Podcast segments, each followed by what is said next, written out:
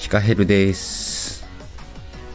皆さんはつかっちゃんをご存知ですか？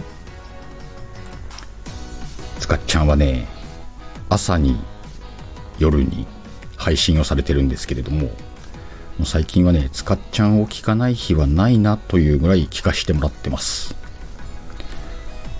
つかっちゃんと初めてお会いしたのは多分つかっちゃんの詩を朗読させてもらった時からじゃないかなって思ってるんですけど多分ねそのぐらいから。で多分このラジオで朗読させてもらったのも初めて朗読したのも初めてだったんですよね。あれから朗読だったり七五だったりやるようになったなーっていう思い出があって忘れられないですね。なんかそんな機会をくださったのもありがたいなと思ってます。